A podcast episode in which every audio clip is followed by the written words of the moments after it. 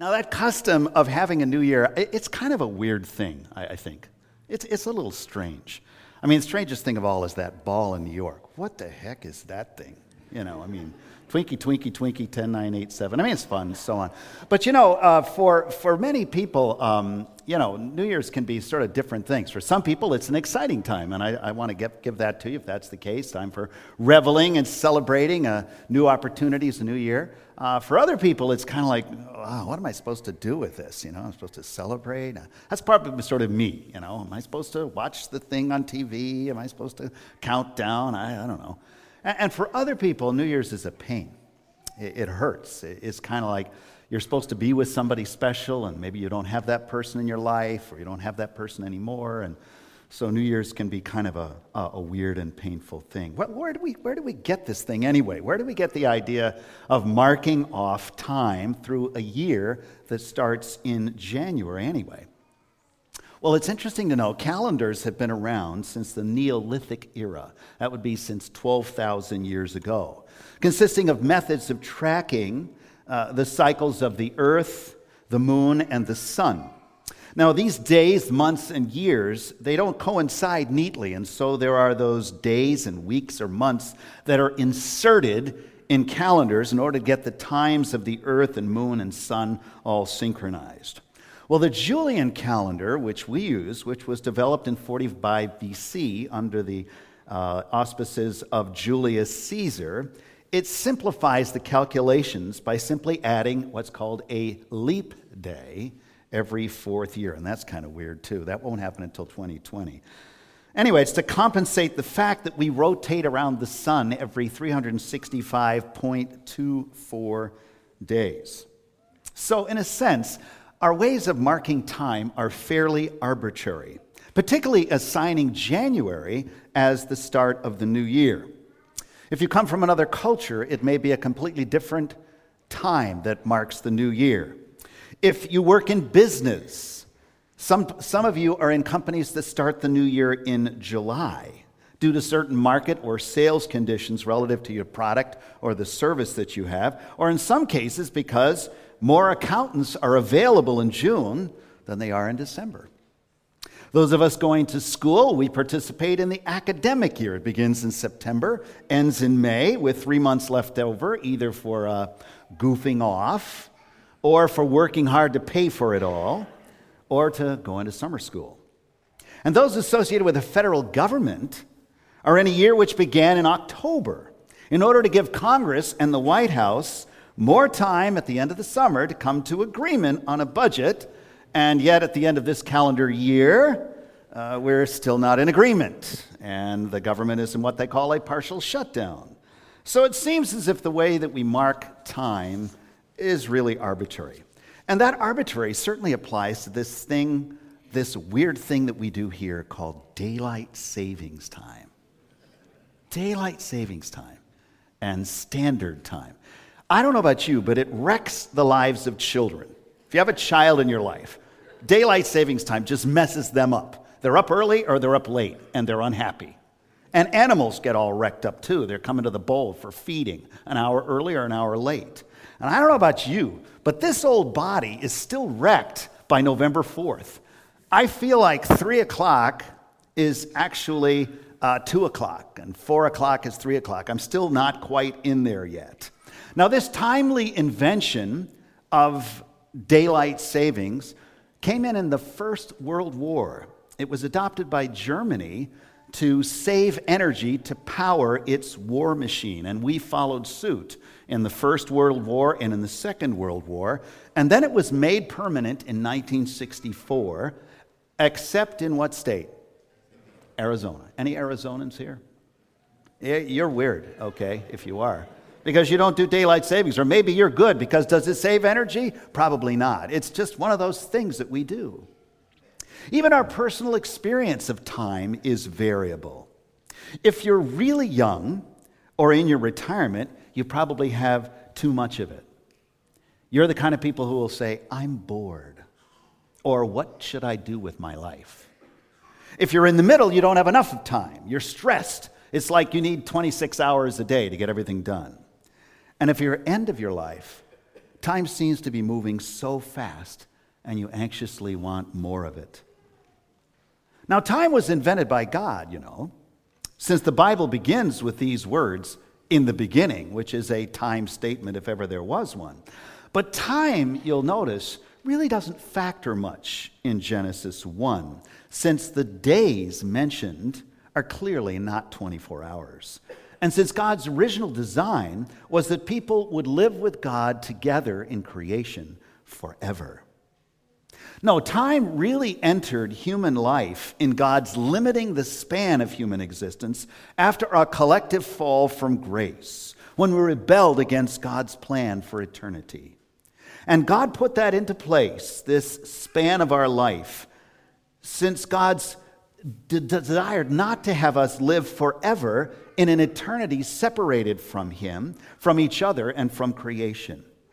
Our death, therefore, was not only a punishment for our rebellion, the end of days for us, but also our death is an opportunity in Christ to enter into eternity, restored to harmony with God, with others, and with the universe through the death and resurrection of Jesus, which we accept by faith. And in fact, knowing the time, that there is a limit to our time on earth, which is something that seems to be unique to humans. Your cat or your dog doesn't, I think, seem to worry about when it's going to die, but we think about that. It was meant, as Psalm 90 says, to teach us to number our days so that we might gain a heart of wisdom and give ourselves back to God. But even for God, time is sort of relative. As 2 Peter 3 8 says, one day with God is as a thousand years, and a thousand years are like one day. So time is, in a sense, by design, variable or changeable or relative. Now, that reality was discovered by Albert Einstein in his theory of relativity, in which time gets warped or bent or changes between two observers, either due to the relative speed of travel or their proximity to a gravitational field. No, eternity was God's original design, life unbounded by time the unchangeable forever reality of creation and abundant life in God. Now, we, to, we tend to think of time as the permanent reality here on earth, and eternity as some kind of ethereal, unattainable, irrelevant reality of heaven. And so we create this huge gap between ourselves and God, with time as one of the many wedge issues that separate us from Him. So, as we enter into this new year, what I want to suggest to you today is that God wants eternity to become the defining reality of your life and mine, even your life and mine, which are indeed bounded by time. He desires that you and I and everyone could come to experience eternity as a present day reality in time. Well, how do we know that's what he wants to do? Well, because eternity has entered into time. We just went through the celebration of Christmas. And some of us are still celebrating it in the 12 days of Christmas. Fa la la la la. La la la la. Since that story, that reality is just too good for one day. I mean, you know, all the trees are out in the tree belt now. Get rid of that Christmas tree. No, no, no, no, no, no. Celebrate it because it's an amazing deal. This idea of God coming into time eternity becoming bound by time. Keep on singing those Christmas carols. For in the incarnation, God taking on humanity, Jesus born as a human and yet still God, in the incarnation, we see eternity, God coming into time, allowing himself to be limited by time for 33 years in order to save us, one and all.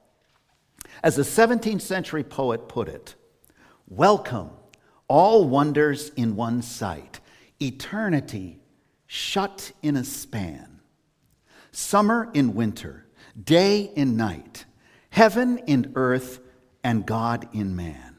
Great little one, whose all embracing birth lifts earth to heaven and stoops heaven to earth.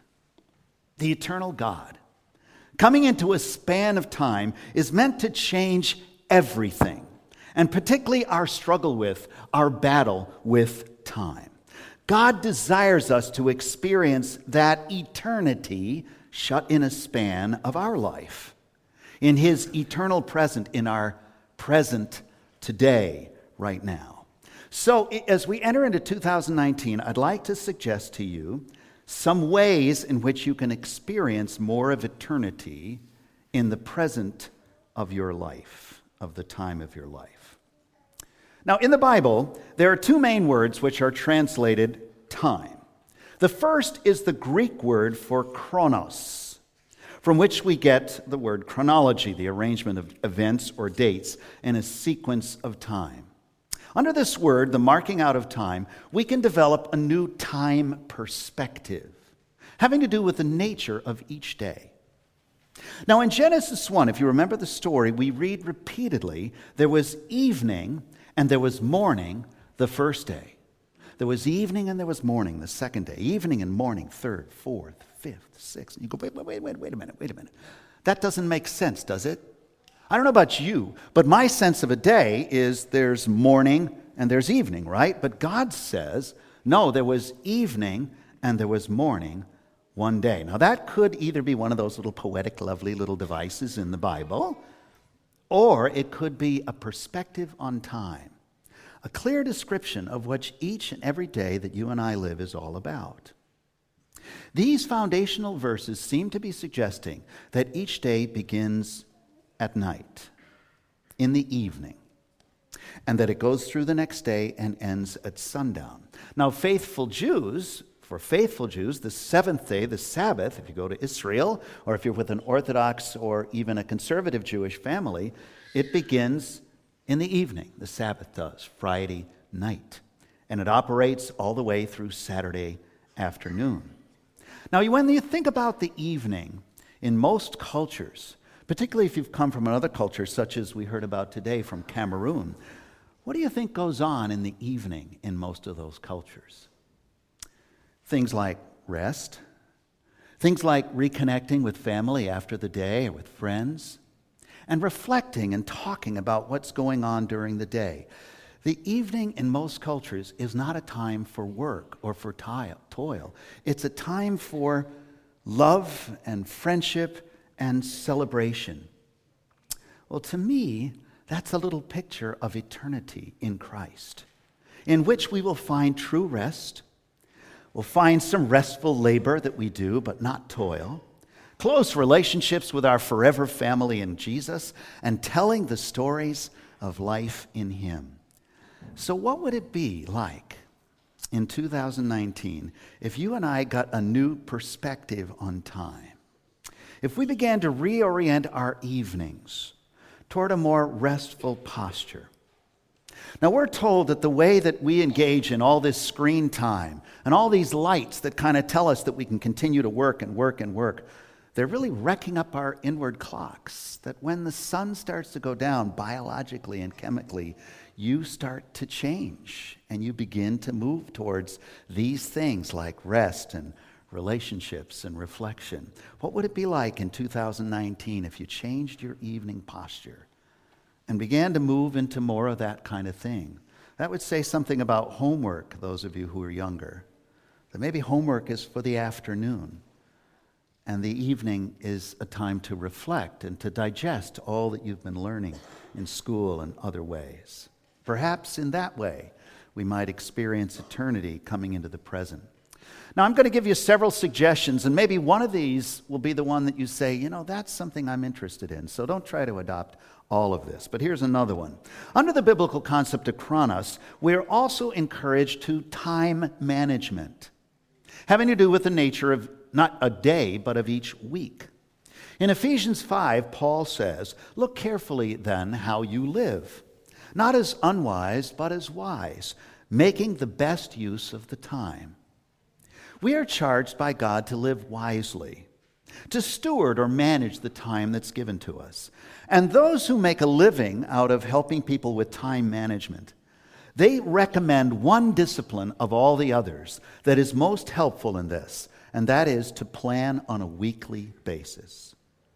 Each week, you can sit down by yourself or with family or friends to review the week past and to plan out the week to come, making sure to invite God into the process so that you may plan your time wisely.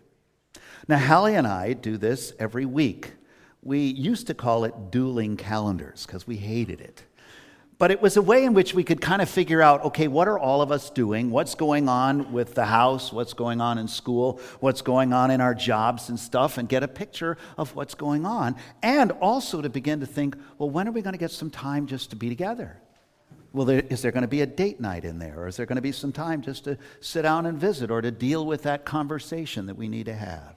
So perhaps under this rubric of time, you and I can begin to think about managing our time if one day out of the week, and I would recommend, frankly, Sunday night as the Sabbath draws to a close, Sunday night is a great time to plan out the rest of the week. And, and in so doing, you can begin to experience some of eternity in the presence.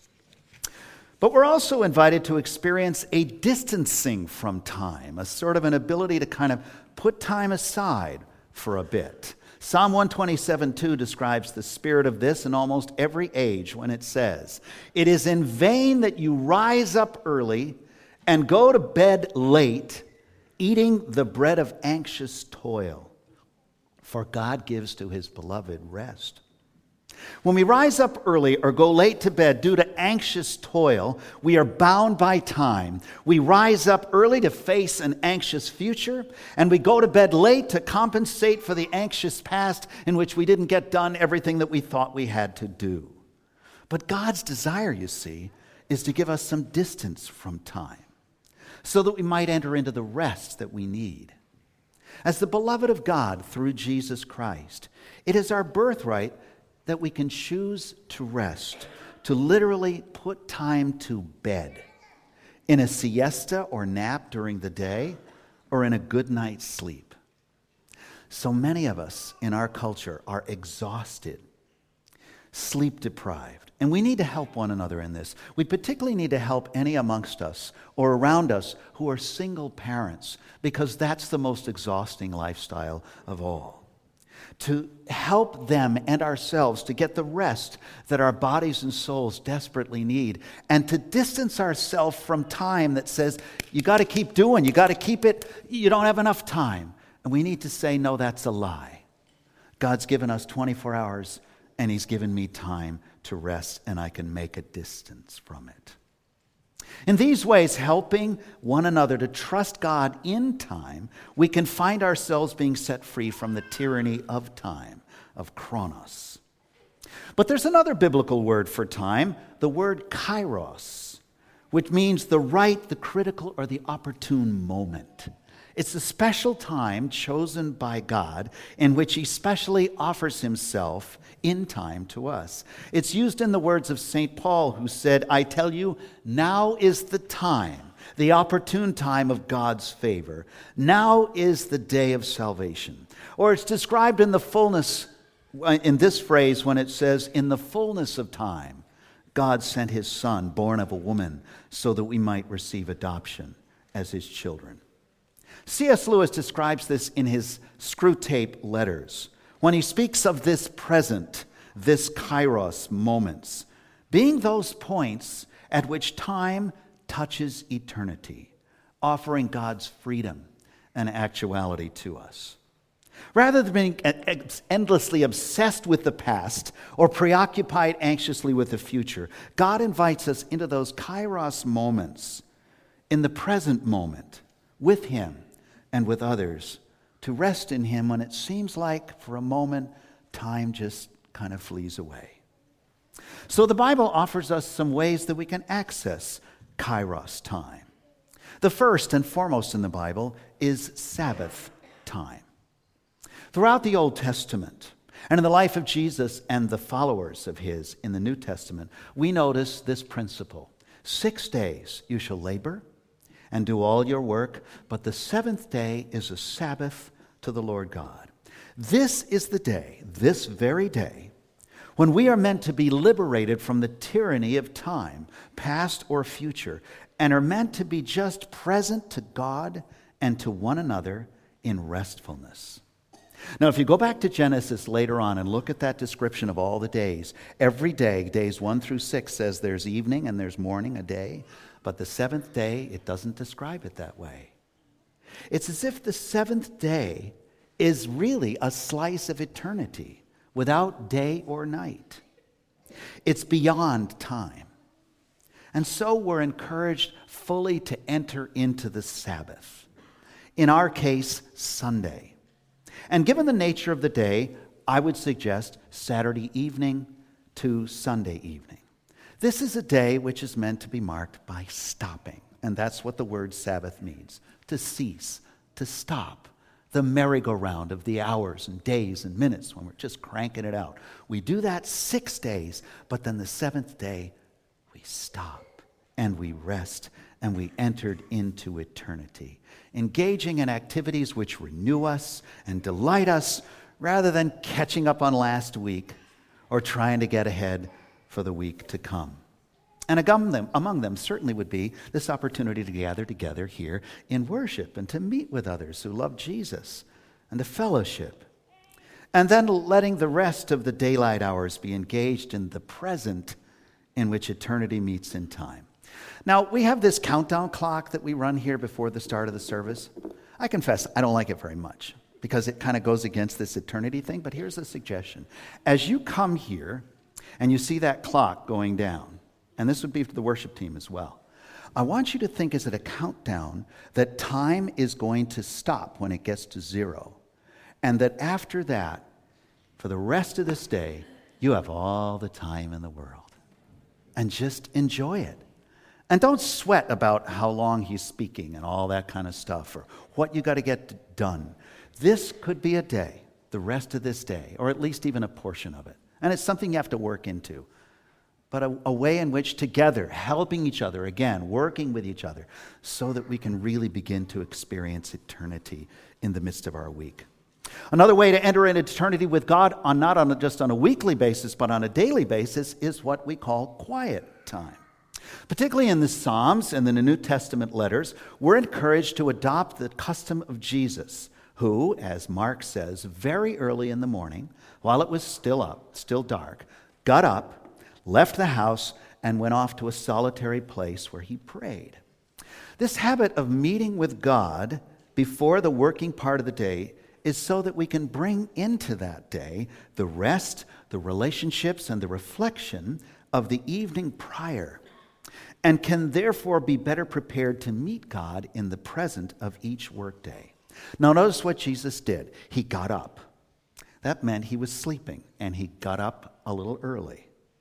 He went to a solitary place. He left the connections with others, including our case, connections electronically with others. He left that beside. And then he prayed.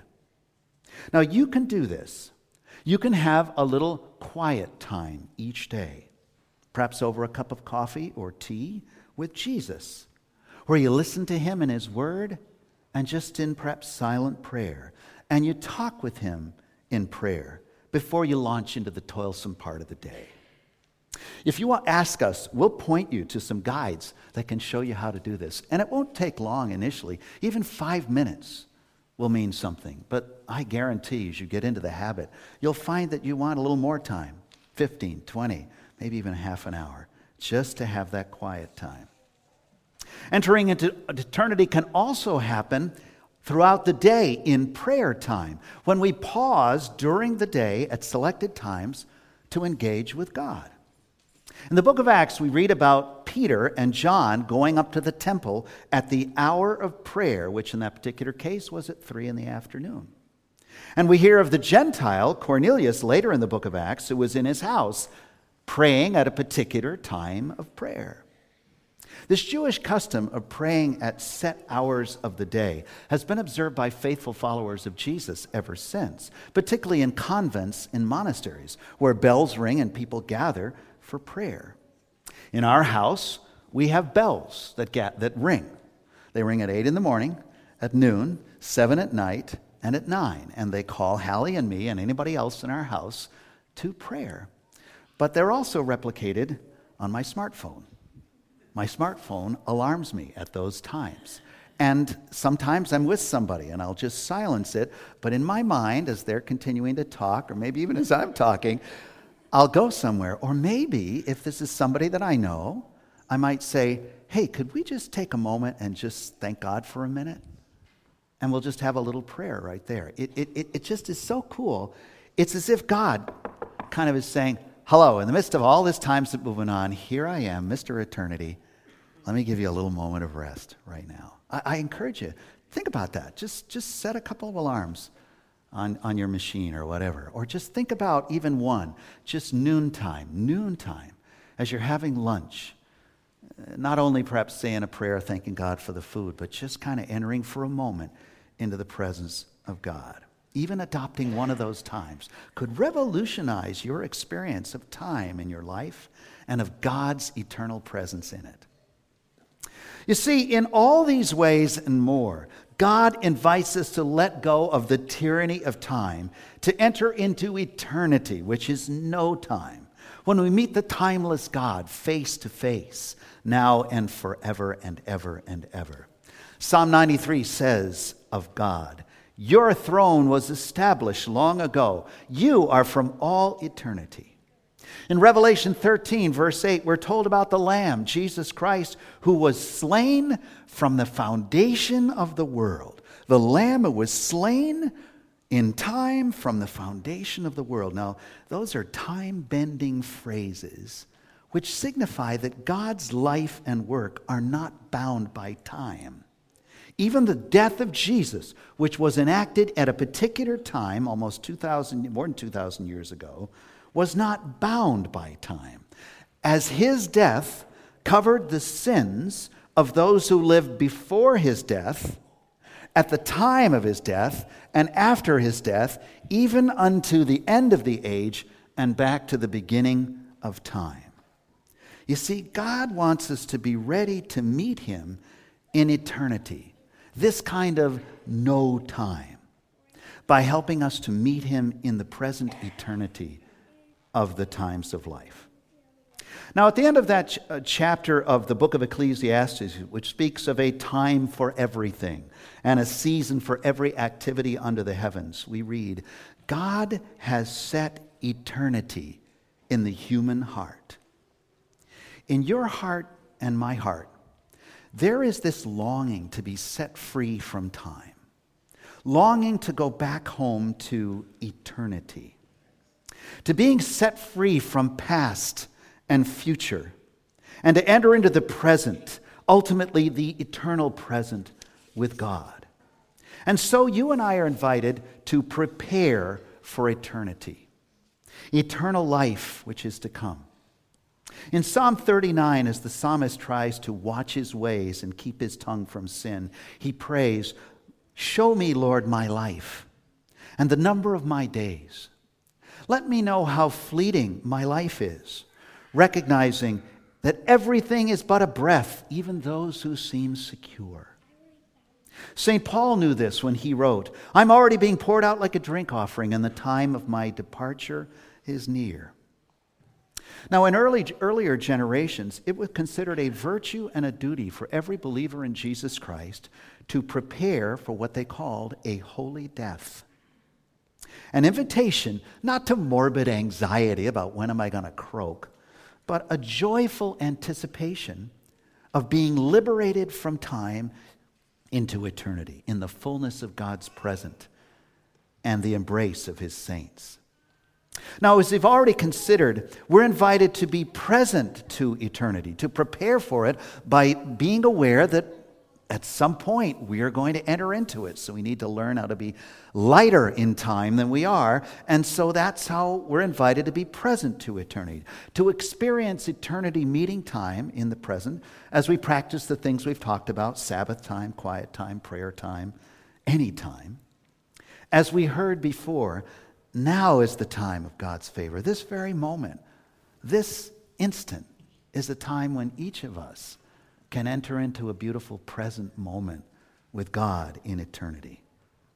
And so we are invited to enter into it, into eternity today and forever. We are told by St. Paul that God raised us up with Christ and seated us with him in the heavenly realms in Christ Jesus. Now that's past tense. That has been done. In the perspective of eternity without time, we are already there.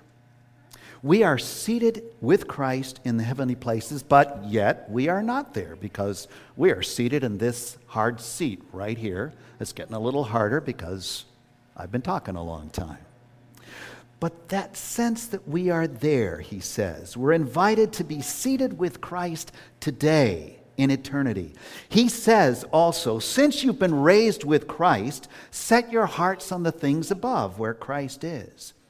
We go there in the Holy Spirit throughout our days, setting our hearts on Him, on eternity, readying ourselves for the day when we will see Him as He is and become as we were always meant to be. Now we see in a reflection dimly, in a, as in a mirror, but then we shall see face to face. And oh, what a day that will be! What a day that will be when Jesus Christ comes to take us into eternity. When we will be finally set free forever from the bondage of sin and the bondage of these evil days, and are given free rein to enter into the present, which encompasses the past, and the future as we join in the consummation of all time and glory. We're told in Thessalonians that we'll be caught up together in the clouds to meet the Lord in the air, and so we will be with the Lord forever and ever and ever. And so, dear friends, in the year ahead, God invites us to meet Him who is eternal. In the times, the hours, the days, the weeks, the months, and the years of our life. To allow Him to enter into the ordinary of our life, just as He entered the ordinary of this world. So to make the ordinary extraordinary, and to be prepared for eternity, a weight of glory beyond all comparison. I want to close just with a little reminder of a story from Africa, not from Cameroon, but this one from Tanzania. When Hallie and I visited Africa, a friend who lived there said of us in the Western world, You people have all the watches, but we have all the time. and that's true. We have much to learn about time from other cultures, and we have much to learn about time from God so that we can say and show by our lives to all people to every nation, to every tribe and language, that we have all the time, and by God's grace, we have all eternity. Let's pray.